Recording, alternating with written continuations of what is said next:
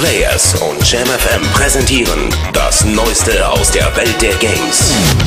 Test 1. Alan Wake, Plattform. Xbox 360. Wertung. Gut, Release. schon erhältlich. Das Fazit der 4Players-Redaktion. Das ist nicht der grandiose Thriller, der die Rätselhaftigkeit eines Twin Peaks mit dem subtilen Grauen eines Silent Hill verbindet. Das ist schmackhafter Popcorn-Horror, der von Michael Bay kommen könnte. Ein audiovisueller Hochgenuss mit exklusiver Action. Das macht vor allem dann Spaß, wenn die Besessenen aus dem Wald kriechen, man in Zeitlupe einen Axthieb ausweicht und danach die Pumpgun abfeuert. Dabei wird man allerdings stupide von A nach B durch die fantastische Bergwelt geschleust. Es gibt weder aktive Dialoge noch anspruchsvolle Rätsel oder verstörenden Psychoterror. So ungewöhnlich der erzählerische Ansatz ist, so gewöhnlich ist leider die Spielmechanik darunter.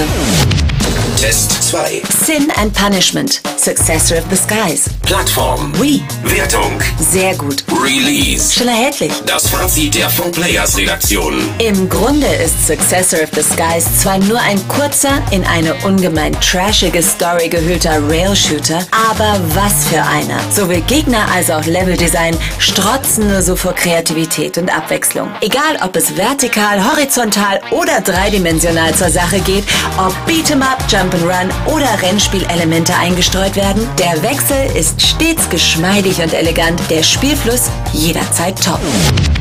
Test 3. Skate 3 Plattform. PS3, Xbox 360. Wertung. Gut, Release. schon erhältlich. Das Fazit der 4Players-Redaktion. Skate 3 ist das bessere Skate 2, denn viele Dinge, die am zweiten Teil so nervten, gehören der Vergangenheit an. So flutscht die zuletzt missratene Fußgängersteuerung diesmal einwandfrei. Die Kameraführung wurde verbessert und das Online-Spiel ist nicht mehr auf Deutschland beschränkt. Schade, dass man die spielerischen Unterschiede zum Vorgänger an einer Hand abzählen kann und dass die Umgebung realistisch bis zweckmäßig, aber nicht wirklich hübsch aussieht.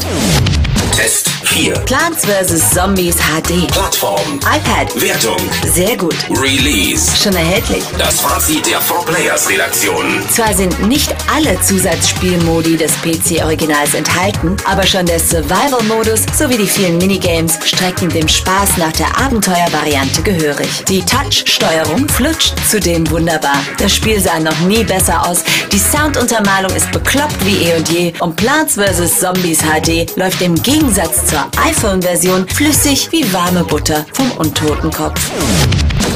Vorschau. Little Big Planet 2, Plattform. PS3, Wertung. sehr gut. Release. Ende 2010. Der Ausblick der 4Players-Redaktion. Es ist einfach unglaublich, wie viele Möglichkeiten Hobbydesignern hier in die Hand gegeben werden, um nicht nur eigene Levels, sondern komplett eigene Spiele zu bauen. Dabei wird das Basteln leichter und zugänglicher als im Vorgänger gemacht, während noch komplexere Designideen möglich sein sollen. Alleine mit dem Filmeditor dürfen sich Nachwuchsregisseure lange austoben.